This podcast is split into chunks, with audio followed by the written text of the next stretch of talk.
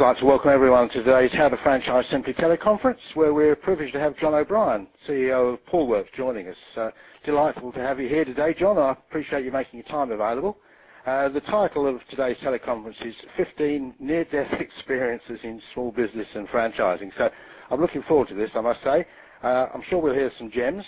So I recommend to anyone listening that they have a pen and a pad handy to write down any notes and also jot any questions down if they'd like to put to John uh, later on. John's background in franchising is extensive. Um, I consider him personally to be one of the most qualified people in the country to speak on the practical side of franchising.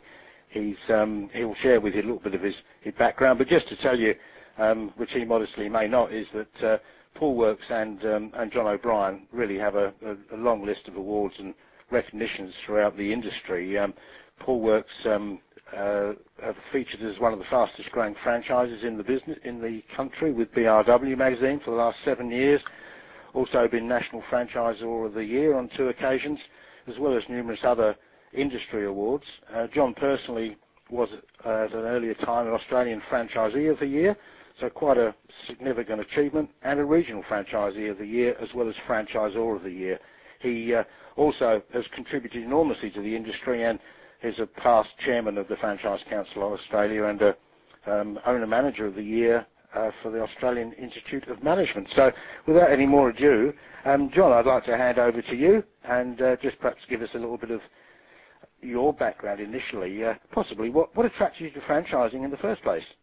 Thanks, Brian. It's always a bit embarrassing when you listen to that list. You sound like you're 200 years old. but, uh, yeah, look, it, it is uh, always interesting to see how people get into franchising. Um, 1982 it was for me, working for Cadbury Schweppes, and uh, uh, we had the home-delivered soft drink division, some 400 trucks, and all of our vending business, and it wasn't doing too well. And uh, franchising had only just kicked off in Oz at that time, and uh, I found myself uh, at a young age uh, out uni um, being thrust into managing franchising. And for me personally, I I fell in love with uh, with franchising, and it's it's been my meal ticket and will be for my career. I, I suppose the thing, Brian, that I love most about franchising, and and I, I do say this very genuinely, is that my my biggest turn on, what keeps me going, is um, I suppose coaching and mentoring uh, franchisees who join us uh, knowing nothing about our industry or franchising or indeed often not having ever been in small business and uh,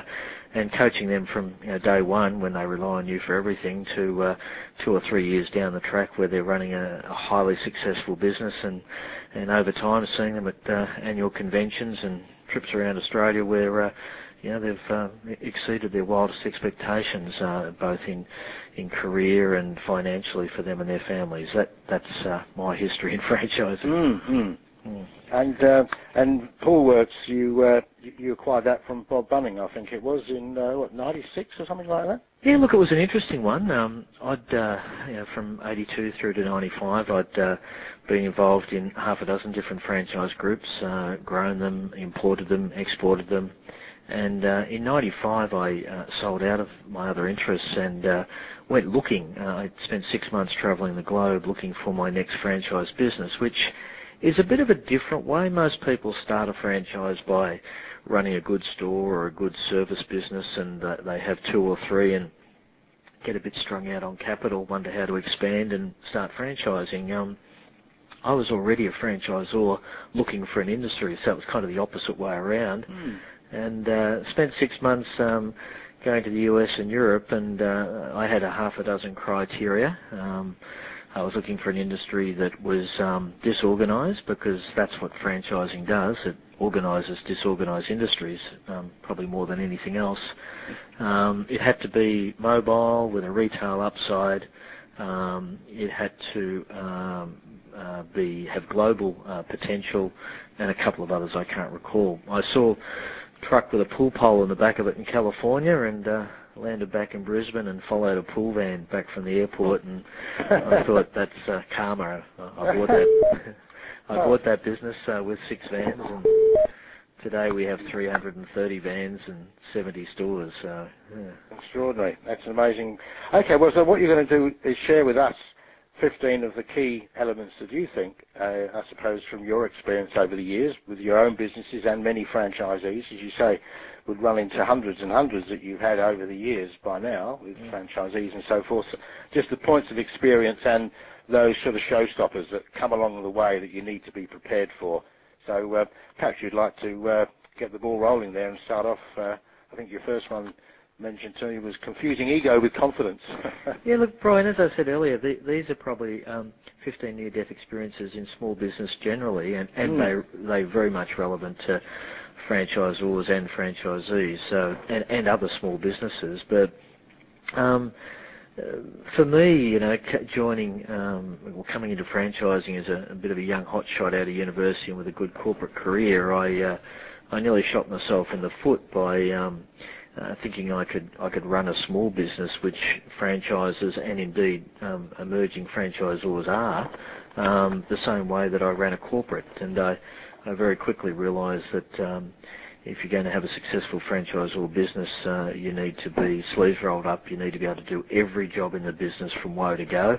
Um, and it's interesting today that um, I see new franchise partners, as we now call them in our business, franchisees, who uh, more and more come into our business from uh, middle corporate backgrounds, and uh, they're always telling me what they're going to do and how they're going to do it better. I often have a bit of a, a laugh to myself, and um, I, I find before very long um, they they do one of two things. Those people, and there's a lot of them. They they either wake up to the fact that you know, there's a lot to learn in small business and in a franchise, and indeed we know about a lot about what we do. Or sometimes, and sadly, those um, those people that are really ego-driven um, would have been better off getting into their own business than into a franchise business. Mm, mm. Um, but they're not team players, yeah. um, and uh, because if they stay in the business, they they end up um, only wanting to do it their way, and they affect the rest of the group, and, and they invariably fail. Um, you know, I find the most successful franchisees are those that have the qualities of consistency and, and persistence all day, every day. They they follow the system as as our most successful franchisees say when they pick up that award at our awards night every year. We simply followed the system. yeah. You know, they do the one percenters all day, every day. Yeah, yeah. And of course, it's no different for someone um, on the other side of the fence as a franchisor or as a business owner contemplating being a franchisor. They have to they have to be to a, to a fair degree fairly humble and accept that it is a team environment and the biggest benefit they're going to get is from working with their franchisees. Gee, that's true. Um, I, I know you and Brian, Brian, you and I have a long history in franchising and we've seen franchisors come and go and rise and fail and uh, uh, an egotistical franchisor because the franchise partners have got skin in the game. Um, they very quickly see through you and I've seen many a egotistical franchisor that's ended up killing his system through his own arrogance. mm. I agree with what you said. Waste of opportunity. Um, and then r- moving on to the next one there, we've got a bit to go through. Uh, family in the business was uh, a point that uh, you drew up on your list there. Yeah, well, once again, very relevant for franchisees and franchisors. Um, I know as as I established uh, the Poolworks business um, 15 years ago, uh, and I started off with one person, me, and uh, you know, very soon the the only people you can uh, can can afford are, are family, friends, and fools. You know. Yes. um, and uh, you know, my brother um, uh, left his cushy public service job to join me. My two brother-in-laws and my wife um, were all my first employees, and you know, one of the good things about that is that you know you can normally trust them when you don't have the time to check on them. Mm. Um, but uh, you know, historically, unfortunately, uh, you know, family comes at a price, mm. and uh, you know, often along the way they, they end up becoming shareholders and as a, a, good shareholder colleague of mine today says that uh, it's often the outlaws that cause the most problems, actually. Mm, mm, yeah, yeah, yeah. There's a different sort of commitment, and there's an expectation there that uh, expects privileges, perhaps beyond what somebody commercially might uh, might think's their due. They do. I mean, as the business grows, unfortunately, the the partners of your siblings um, often think their partners uh, need greater greater recognition. Mm. But at the end of the day, it was it was your dream and your mortgage that got the business going. And um, there, there's a sad day in um, uh, in partnerships where you know, often people refer to it that the first day is actually the best day in a partnership, and it's um, it's very important, I think, therefore, to have shareholders agreements, um, particularly shareholders agreements where family members are involved, mm. um, that very clearly um, lays out uh, what the entitlements of the parties are, what their share is, uh, what dividends are, and in particular, what what happens when it's time to break up the partnership and how you do that and how you value that. Yeah, your exit strategy sort of thing. Yeah. Yeah. Yeah. I mean, I, I had a terrible example, Brian. Uh, my my partner, uh, um, my business partner, Michael, my brother, um, uh, a great guy and great partner, and we're in business for years together. He he, he died un, unexpectedly in a tragic car accident, mm. and um, I, I, that was bad enough to deal with. But I, I suddenly found myself. Um, he was just going through um, a divorce, and I suddenly found that my new partner was my brother's um, unhappy ex. Oh goodness! and she was going through enough trauma uh, oh. at the time, and uh, mm. it turned out for both of us to be, you know, very very taxing personally and expensive. But you know, we we got through that. Okay. I might just mention there's, I know there's some more people joining us on the line. Um, if you would, if you are listening, just um, if you could press star six on your phone That'll mute the phone so that there's no feedback and we can't hear any interference or other noise in your office. So if you just press star six, that'll be great. Thank you. Sorry, uh, John. Yes, please carry on. Um, well, the last bit of that, Brian, is that um, you know we have some nearly 250 franchise partners in our business now. And, uh, we, we actually actively look to partner our franchisees together. So you know, we might look at bringing two or even three together in a certain area to form a bigger business. And um, uh-huh. we, we actually have a standard shareholders agreement that uh, we, we provide to our network, and we encourage them to take that to their uh, solicitor advisors. And we actually um, insist that we sight that shareholders agreement before they go into partnership together. Look, I'm, I'm a great believer in in in, um, in my uh, I suppose over the years in in strong partnerships, and you're quite right. You must always have the exit strategy, but the benefits from a a good partnership they just add so much if you've got the right chemistry. So that's that's a very I think that's a, that's a very smart move, and that's no doubt helped your growth of Poolworks.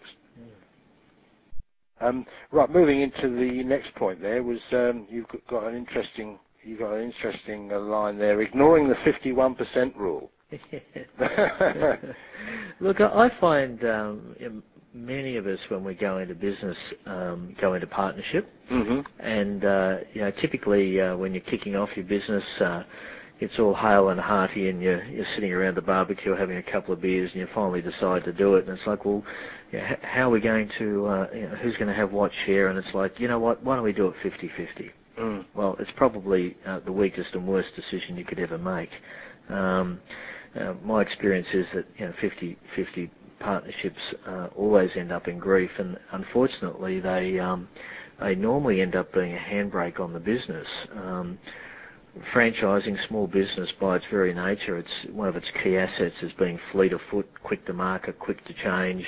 Mm. Um, and you, you, need to be able to make quick decisions on the fly all the time. So there really does need to always be a major shareholder, uh, somebody who has more than 50%, um, so that you, don't ever get bogged down. Um, I had an example like that. I I had uh, Bob Bunning, you mentioned. Mm. Um, Bob and I inherited each other as partners, and uh, we had 50-50 partnership, and you know, fabulous man, and we had a great relationship. And Bob was you know, some 15 years older than me, and as the business grew, was wanting to invest more of the um, profits into his super, and of course, I was wanting to invest more of the profits into growing.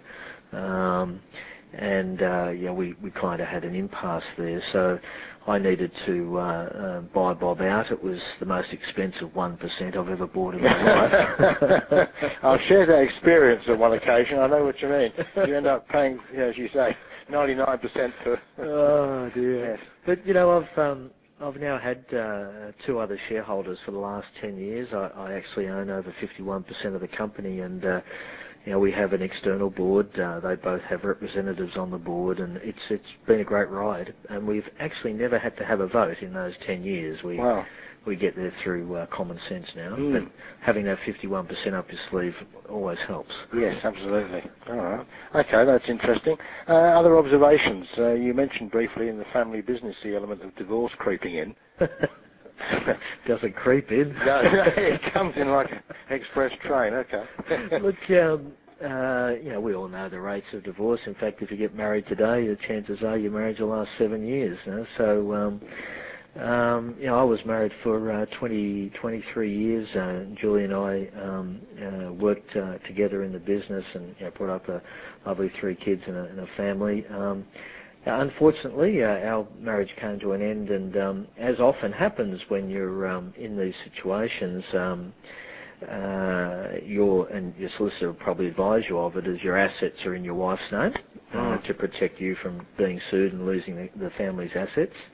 Um, so uh, you, you get to a situation where, in my case, um, I had uh, uh, sort of pioneered the brand and, uh, and done most of, I suppose, the, the risk and thought, um, and suddenly found myself going through a settlement. Uh, and my two shareholders, um, who I just mentioned, contacted me one day and said, John, we've just received a letter from your wife's divorcing wife's solicitors offering us uh, your 51% stake for sale. Goodness. Wow.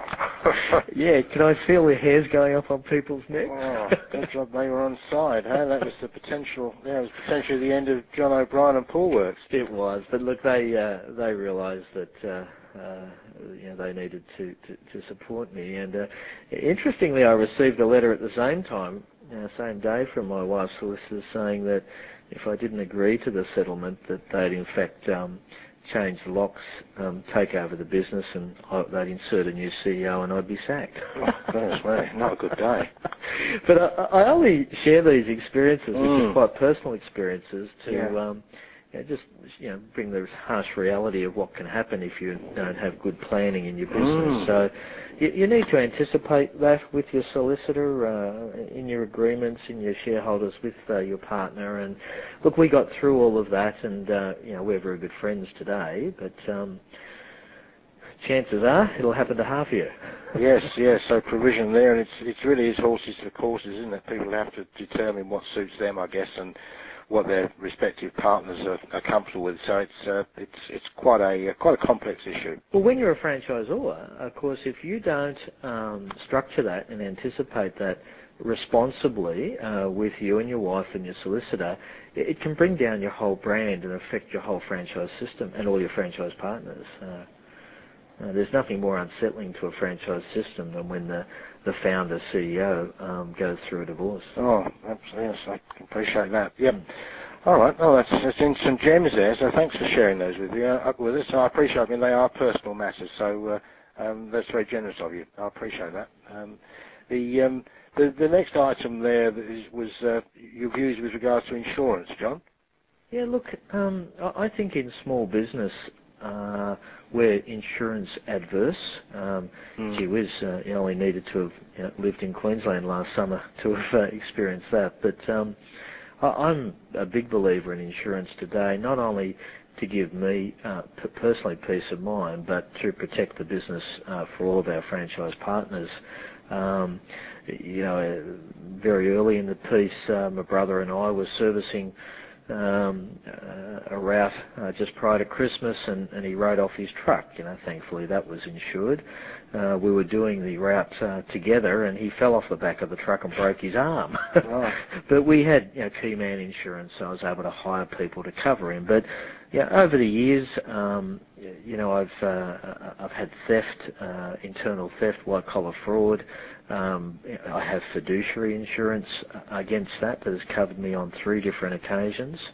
Um, I've even this past year, uh, you know, with the amount of there was all that ash cloud last last year that was affecting flights and whatever, so I insured my convention against disruption. Oh, oh very Um, astute. yeah, well, I'd never was never aware of that, but I was very nervous about uh, being uh, hit with uh, uh, you know the Sanctuary Cove Resort for a whole you know four days and all the rooms and all the food because I couldn't get there. And uh, anyway, yeah, that didn't happen. So I go through a full insurance review. I, I treat that seriously as a CEO every year with my uh, uh, CFO and our external broker. Um, I mean, in addition to that. Um, we we have a corporate uh, insurance cover for all of our franchise partners that's actually compulsory, where they they've got to have um, uh, motor vehicle insurance, sickness and accident insurance, um, theft insurance, uh, property insurance, disruption of business insurance, um, and th- that suite of insurances is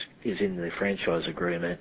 It's compulsory for our guys, and we actually have to through our broker.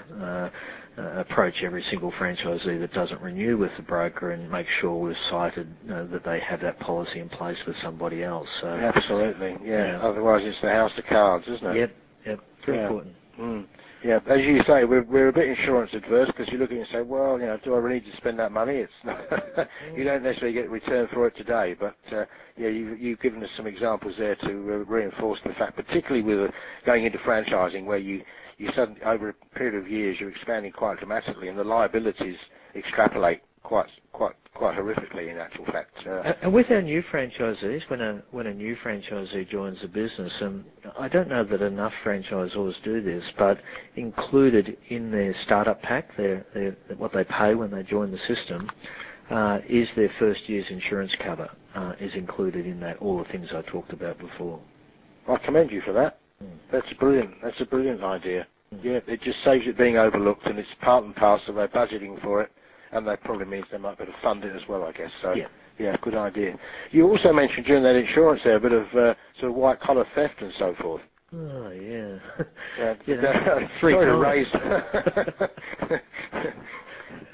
Look, I don't know about you, Brian, but I, I think most of us budding entrepreneurs or entrepreneurs, the thing we hate most is the account side of the business, the mm, administration mm. side. Um, I think it was the happiest day of my business life when the business was big enough to afford my first in-house accountant. And, and I literally just you know, shoved everything across the table at him and said, it's all yours. yeah. um, uh, I remember um, he was on leave and I went to his top drawer. It was in the days of checkbooks and pulled out the checkbook to write a check and I could see all these butts. Um, he, owned a number of rental properties and I quickly worked out that he was renovating his rental properties out of my uh, cash. My goodness.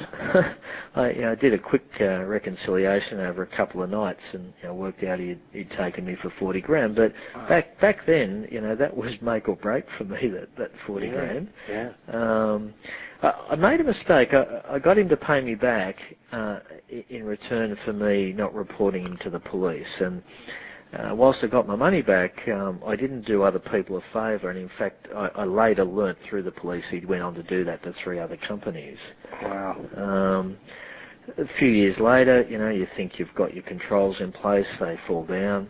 Um, I had a um, uh, an accounts clerk who who was paying the bills, and I had a, another administration clerk who was booking all of our travel around Australia and all of our laptop computers, um, and they were in collusion. So one was ordering and one was paying.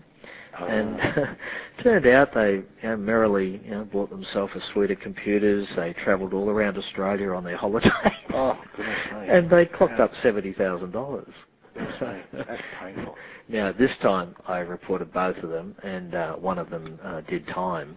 Um, but in both cases, luckily, I had what's called a fiduciary insurance um, against white collar fraud, and I got 90% of that back, um, which was fortunate. But um, I now uh, every month, uh, sorry, every week, I now see a cash flow every Monday morning. Um, that cash flow is reconciled to the debtors report, the creditors report, um, our bank statement, and to the ATO um, uh, monthly report that you get off your uh, your window. So um, cash, weekly cash flow that is reconciled to four key reports. Um, in addition to that, I um, I pay my external accountant um, to come in. I pay him uh, th- uh, for a full 12 months um, to come in and do uh, monthly spot audits on different parts of the business to Mm. make sure we haven't got a problem. So um, uh, I'm not saying Yes, it's- foolproof, but No, but uh, look, it just shows, as you said earlier, I think you're absolutely right. You know, m- m- most of us really dislike the- account side of the business intensely, and the opportunity to give someone else, the, the, you know, the, the, the role is one we relish. But the fact is, you on a weekly basis have to spend time diligently going through and checking it, because otherwise you just don't know what's happening, and you can be, um, you, you can certainly be, uh, um, know, be, be misled Mm. quite simply. And and the extra cost of having your external accountant come in is just another uh, just another check and balance, isn't it? well, it's like an insurance, really. Mm. yeah. Yeah, yeah. Okay, well that's that's invaluable knowledge for people I think to, to bear in mind. It's so easy to put that off. You know, you've got a busy week or you're travelling and you say, oh, well, I won't look, I won't look this week, and before you know it, it slips away and uh, the, the the door sort of edges open for someone, doesn't it? Oh yeah. Yeah. Yeah. And uh, the challenge of growth, one of the most famous areas of businesses becoming, I suppose, complacent and then um, ca- caught by surprise. So, what, have, what are your comments on that aspect? Yeah, look, I, I sadly, I, um, I've had two uh, of my friends go broke in the last 12 months. I mean, things are a little bit tougher, um, but um, both of those were very good businesses um, that simply uh, went broke growing. Uh, they ran out of cash. Mm. And um, yeah, they, the reason they ran out of cash, of course, is that uh, they uh, uh, they weren't they weren't focusing on a number of things. They weren't certainly weren't collecting their debtors on time. Um, you know, in, in our case, um, I mean, I got to a stage there about I remember a horrible day five years ago where uh, I realised I had a over a five hundred thousand dollar tax bill. Wow. Um, you know, you reckon I didn't go white that day? Mm. Um, and uh, it, it was when I looked into the business, I realised that we were mismanaging um, our debtors, uh, and there was about two hundred and thirty thousand dollars um, sitting in excess debtors. Um, so you know, I simply had weekly debtor meetings, um, put most of our debtors on. Uh, uh, uh, monthly direct debits from their bank accounts and you know recovered in a short period of time nearly half of the, the bank debt and scheme of arrangement and uh, sorry the tax debt scheme of arrangement and paid them out you know within six months. But um, you, you certainly got to keep an eye on, on your debtors and and uh, there's no sale in your business until you've been paid for it. Yeah, and it's stressful stuff because there you are trying to focus on the growth of the business. You're going along at a rapid rate, and you're distracted with issues there which are really worrying. Really, you know, with the, the tax department are, are pretty relentless. Let's face it. yeah And uh, it's, it's it's an unpleasant sort of uh, threat to have hanging over your head. It is, but you know the the ATO. Um, I've probably been in three or four or five scheme of arrangements over the years where. Um, but the thing is, though, if you keep on top of your cash flow and you see the crunch coming, and most businesses are seasonal anyway, and you're responsible about it and you attack it early and you go to the tax office, um, you know, I think they're more lenient today, uh, even Mm. though there's bluff and bluster, than in my entire working career. Um, so, you know, they'll, they'll certainly enter into a scheme of arrangement, but you know, don't abuse it. I also find too with your banks, um, um, you know, banks are tougher than they've ever been before, but um, putting in place overdrafts before you need them. Um, t- You know, silly putting in an overdraft when you need it because a bank won't give it to you. You know, the you know, the old story about a bank will lend you an umbrella when it's sunny and they'll take it away when it's rainy. You know, so So when you yeah, so I was making those provisions for a rainy day, as it were. Yeah, yeah. When you you're not going to have the opportunity to take out those um, correct. uh, those schemes. Yeah, good point. the I final one, final one was creditors. You know, you, um, you know, I'm a bit old-fashioned businessman, but I, I believe that when I can, I actually pay my creditors on time. I, I don't pay them a day early, but I pay them on time. And Mm. what that means is that w- when you have got your back to the wall, um, you can go and ask them for some grace, for some help.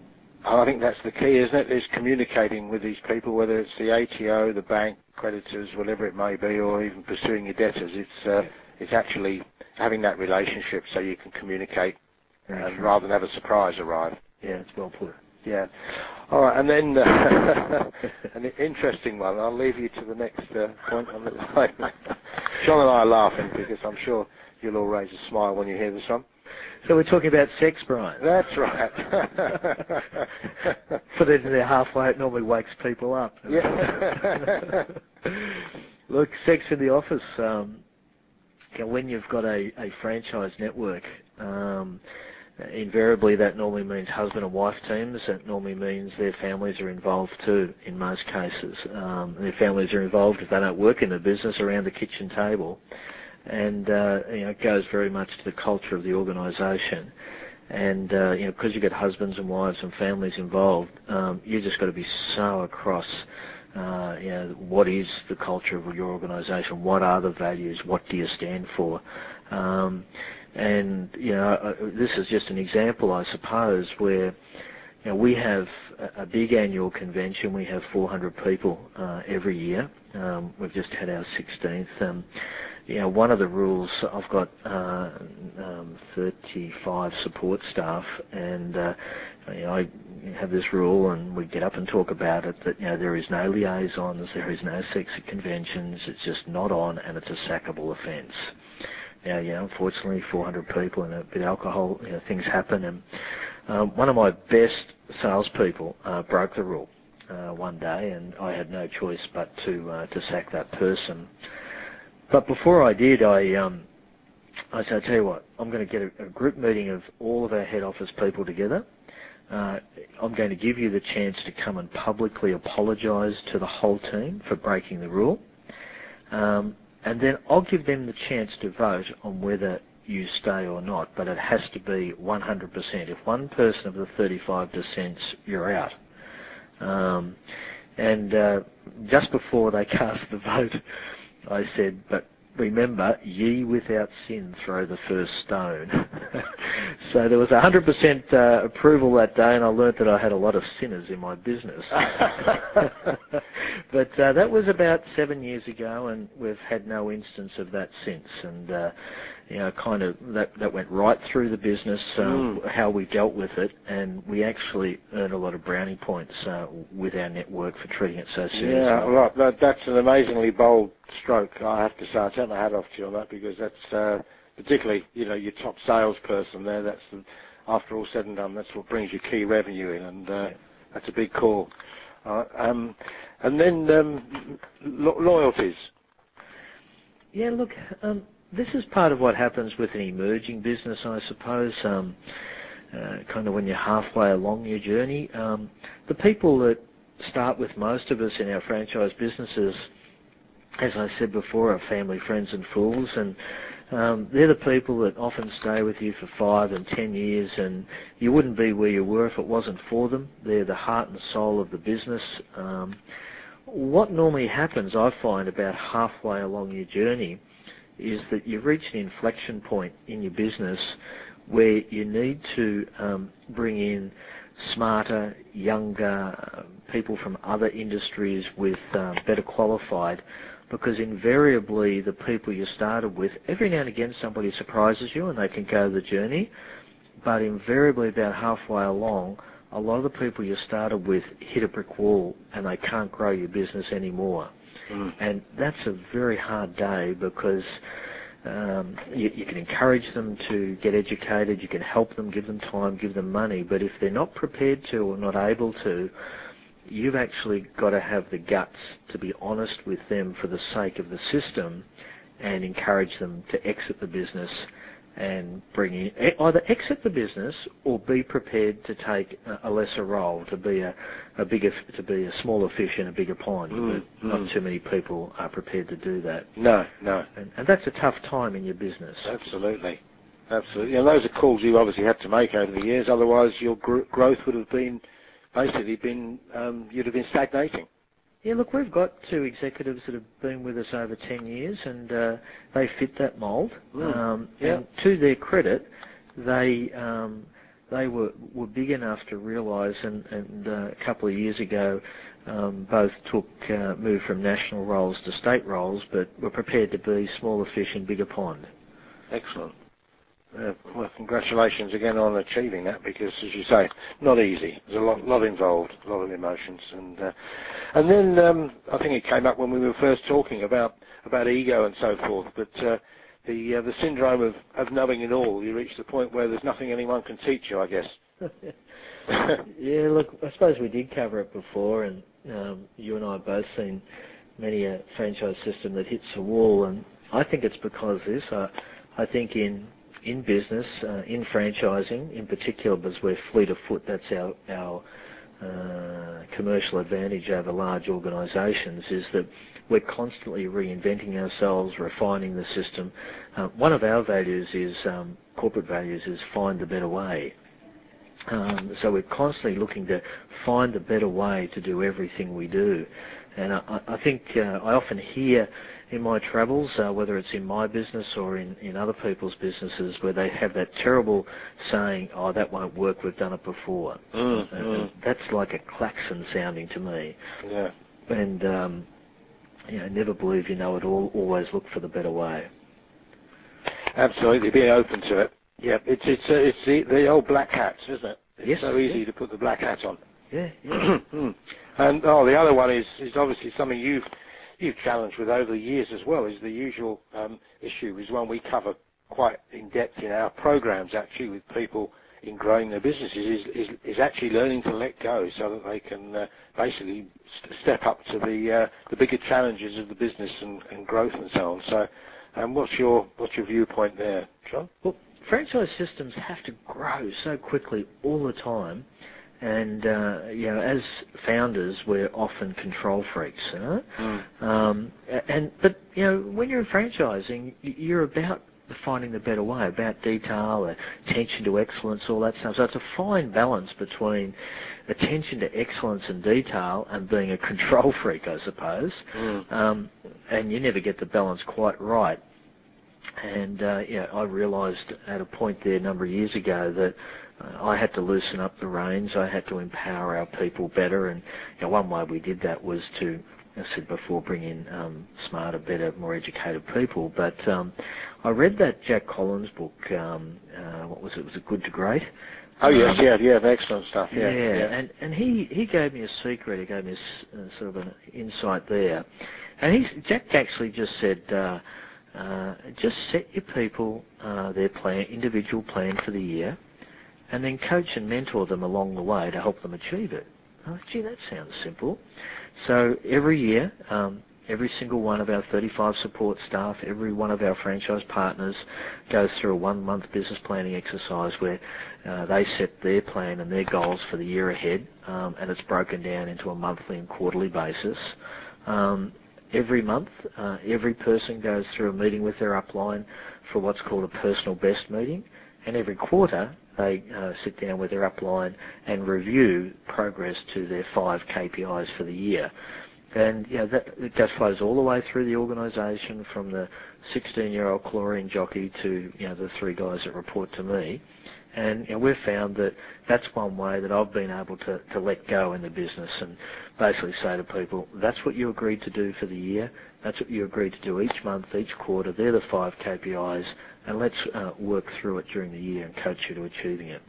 So how long has it taken you over the years to get that system developed and entrenched, John? About eight years. right. Yeah. yeah. Yeah. Yeah. So is it something? Is it something you introduced then about eight or ten years ago? Is it? It is. It's all Mm. electronic now. It Right. uh, it all builds on itself, and uh, um, in regard to the five KPIs, um, people um, are bonused 10% in the business, um, 5% towards our corporate KPIs, and five uh, and 5% towards achievement of their personal KPIs. so right. they, they take a lot of notice of it. Yeah. Yeah. Yeah. Well, I think you have to have reward, don't you? You do. I mean, it's, I think it's uh, it's not what drives people, but it's the encouragement and it's what gives them the you know, I suppose gives, it gives them the support and acknowledgement. And I think having both corporate, having team KPIs, rewards, and having personal rewards are, are very important. Yeah, yeah, that that gives well, it does it does encourage that whole team aspect. So I suppose there's always they're always looking looking sideways or over their shoulder at others in the uh, organisation to make sure they're pulling their weight and helping them achieve their goals. Excellent. Um, I'm sure you've had experiences like me. Your your next item is another painful one. Believe in lawyers who tell you you will win. these are all painful ones. They are, aren't they? they're they're invaluable. Uh, inv- invaluable items for people to appreciate. I, I think you know, appreciate you sharing them so personally because it is those personal experiences I think that sort of bring it to mind rather than just reading it in a textbook where it tends to float over the head a little bit. Yeah, look, um, uh, lawyers are, are all over franchising uh, today. The, most small businesses can't afford them, but they realise that franchise systems um, are a hotbed. They they can certainly rally support from uh, uh, like-minded franchisees, and if a, a, enough like-minded franchisees um, uh, bond their resources together, they, they've probably got enough clout and enough money to uh, to take the franchisor on. So, unfortunately, you know, there's there's lawyers in that space. So, mm. you know, no matter how good a uh, franchise agreement you might have, um, it, it's meaningless unless you uh, you have a good relationship with your franchisees and, and a very open relationship. And uh, you know, we've um, I've found over the years, um, you know, for me, I, I think it's nearly 30 years in franchising, um, is that I've only been uh, to the steps of the court on three occasions and actually never crossed that threshold. I, I'm a big believer that um, whatever lawyers uh, tell you, it's probably going to cost you uh, three times as much and, and take twice as long. So mm-hmm. I'm a big believer in um, uh, going to mediation or arbitration early or just getting over a cup of coffee or a beer with the, the, the people who are unhappy really early. Um, don't hide behind your lawyer. Sideline your lawyers. Um, and don't just get in front of the male, get in front of the family, get in front of the husband and wife. Um, and you know, nine times out of ten, I find that uh, what appeared to be the reason isn't the reason, that it mm. was a a mountain out of a molehill. It was something that started five years ago and wasn't dealt with early. It was a, problems are only small problems that were allowed to become big problems. Yeah, yeah. You know, and yeah. uh, um, that's what I've found over the years, and um, I actually don't listen to lawyers too often when it comes to uh, wanting me to take litigation. And that's the strength in building up a good team, where you've obviously got that communication. It's part of your, your, your basic values of the business, isn't it? It is. So um, you just share issues if you've got them. Well, every year, Brian, and you know, that's not quite in the space, but um, uh, apart from seeing all my franchise partners at our annual convention, um, in the interim sort of six months, um, I actually take two months and uh, travel Australia, uh, jump in the car, jump in the plane, and I actually visit every single franchisee uh, in their store, in their business, um, and meet as many of the nearly a thousand employees in the business with a handshake or an eyeball uh, or a scone or a cup of tea or something as I can, and it goes a long way. Absolutely, absolutely. It's, it's pers- you know, business is personal. The value of small business and franchising is that personal element. Otherwise, you become a corporate. Yep.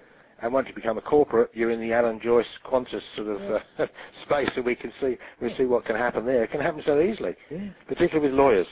I mean, they're ambulance chasers, whatever industry or, or field they're in, and it's basically the same. They're just looking for trouble. Yeah. Yeah. Yeah. Much as I respect them, of course, yeah. for the lawyers on the line. right, um, you're obviously a, a, believer in funding as well, from the point of view of stimulating growth and uh, facilitating growth. Look, that's debt's good. Um, no point being an entrepreneur or being uh, developing your franchise brand if you're debt adverse. Um, you may as well give up.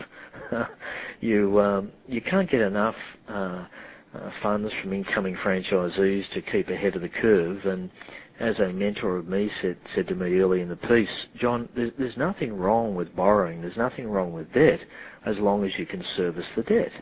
Um, so, you know, remembering that you know your business um, better than anybody else, so you know that whatever you're borrowing, um, that you've got the ability to cash flow it, to repay it, and whatever interest you pay on the debt, because you know your business so well, you know that you will grow that investment by way more than the interest you're paying on it. Mm. So, you know, I've always been of the view, um, and it, it may not particularly be cute in today's environment, but I've always borrowed as much as people will allow me, uh, will lend to me, um, knowing that uh, I've got tight controls and good cash flow, and uh, uh, I can service the debt. Um, you know, I couldn't open um, Perth and Sydney for love nor money. Uh, Perth and Melbourne, rather. I spent uh, a fortune on three attempts to uh, uh, to go in there and open them direct or put on a master franchisee. But because we have a lot of national accounts, the Defence Force, real estate groups, hotel groups, um, I needed to be national. Mm. So you know, I bought, I borrowed the money, um, and I bought two existing groups, uh, one in Perth and one in Melbourne, um, and uh, uh, you know, straight away I was up and running. Um, I'm a big believer in borrowing to buy a competitor. Um, because the, the hidden thing in buying a competitor, yeah, you buy their business and yeah, you can do your uh, rate of return and your multiples and your P&Ls, but you also get rid of a competitor. yeah, yep, yep, uh, uh, and often learn some some interesting little gems along the way. Yeah, I actually think buying a competitor is is almost worth paying double for in some ways. Um, so uh, takes the pressure off. don't say that to any of my competitors. No, they'll be queuing up. so I'm big on borrowing and borrowing early. Yeah, right. It's good to hear. Uh, and it's interesting because I consider you a fairly conservative individual. Yeah. Yeah. Um, being a victim, this is circumstances where you, you, you feel the world's tumbling down on you, is it?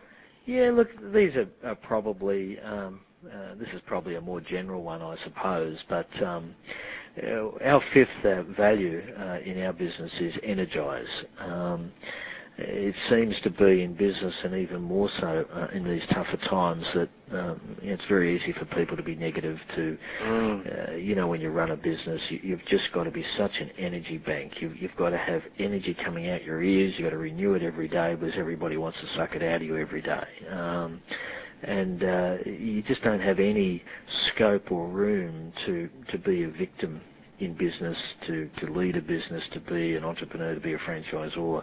You just got to be aware that you know it's, even if you've got a great idea and you're going to grow a great business, that uh, um, because franchisees have their house on the line um, it's not just an employee relationship; it is a very personal relationship, and uh, they own you, uh, and they, uh, it's you're not the boss. Uh, you're in a partnership with them, albeit you might have a bigger partnership of the business, and. Um, uh, I suppose there's there's no room for you to be the victim. You've got to be the, the font of renewable energy and positiveness in small business. I mean, I had a uh, a situation uh, where um, we're all challenged in business today by, uh, particularly in retail and service, by online. Yep. And uh, you know, for three, four years, our franchise partners have been challenging us. What is our solution to to uh, online traders, to e-trade traders? And yeah, it's only about three to five percent of our business, but you know, it appears to be much bigger than it is. Mm-hmm. Um, so you know, I held back, I held back, I held back looking for a different way of tackling it because I didn't just want to be another Me Too e-tailer um, competing on price. So, you know, we launched six months ago with uh, a very innovative approach where uh, we look to go online to take consumers offline. So um, you can go onto the Poolworks site, you'll see all sorts of Poolworks products, but you'll see them at full recommended retail price, which our suppliers love. But for that price, um, because we're within um, drive distance of 85% of Australia's pools, for that price we will deliver it to you free and we will install it free. And because we're installing it, our suppliers love us, we'll give you an extended warranty. And by the way, if ever there's a problem, you know where we are, come and knock on our door. Now that simple strategy, which is completely the opposite to faceless retailers um, delivering out of a warehouse in the back of the Gold Coast, um, we're we're doing incredibly well. Brilliant, brilliant. And, uh, and that was us refusing to to become a victim of e-commerce, but in fact embracing it as our fourth marketing arm. Well, I think you've done what the consensus seems to be from the, the few people who've got their heads up in the space that uh, if, if retail's to survive, they have to find ways of providing the service and giving value without without basically uh, sort of bastardising their product. And um, yeah. yeah. Well, it's a chance to embrace it. I mean, it's uh, it's, it's another new market for you, isn't it? Yeah. yeah, yeah, brilliant. Okay, look, wrapping up with a, a very nice, very nice topic for the for the dinner table. look, it, it's not so much a lesson, I suppose, as uh, it's a smelly lesson. This one, a fish rots from the head. so this is the title of, uh, of John's last last uh, point is rotting fish heads. So hence the laugh, the private laughter. Yeah, I, uh, I actually gave this presentation to the Albury Chamber of Commerce when I uh, opened our 70th store uh, a couple of weeks ago, and. Um, I, I, do mean it very seriously. I, I think uh, in in these tougher times that um, uh, there's probably nothing more important to people who might be on the line today as to leadership. Um, uh, leadership has never been more important in any part of uh, the world, and in particular in small business and franchise businesses, because um, times are tough. Uh, people have got their backs to the wall. It is a changing world and a changing economy, and um, you know, we're paid for. We put our hand up for it. You know, we're the leaders of our industry or our particular brand. Um, and uh, if there's anything wrong, I challenge people, if there's anything wrong in their particular brand or business, uh, they're probably going to get the mirror out and look at themselves first. Um, yeah, yeah. And if there's anything right in their particular business, um, it's probably coming from them also. Um, so, uh, yeah, I think uh, uh, the the solution uh, or the problem to uh, most issues in our particular brands sits right with with us some very, yeah, yep, yep, absolutely. Get the mirror out and uh, have a close look every morning. Um, John, thank you for that extensive um, uh, sort of rendering there of information and experience, and there's some absolute gems amongst all that, and a lot of good common sense, which uh, one can easily overlook, particularly in the planning stage when you're growing a business. Um, I'll just take the opportunity to ask if anybody does have any questions. If you have a question, just press star six and uh, just voice it over the phone now, and we'll we'll address it for you. I take it there are no questions there at this point in time, but uh, if I get any come through, John, I may take the liberty of dropping you a, a, an email or something like that. So what I'd like to do is um, just to wrap up the call, on behalf of How to Franchise Simply and the listeners, thank John O'Brien for making his time available today and really giving some, some I think, invaluable personal insights into franchising and uh, and the growth and the history and the ups and downs and the experiences that he's had in franchising. So I'd like to uh, wish you, John, and everyone else on the call a Merry Christmas and a prosperous New Year, and say that I'm looking forward to presenting our next teleconference, which will be for our members in late January 2012. So until then, thanks very much indeed, and again, enjoy your Christmas break. Thank you all. I hope you've enjoyed it.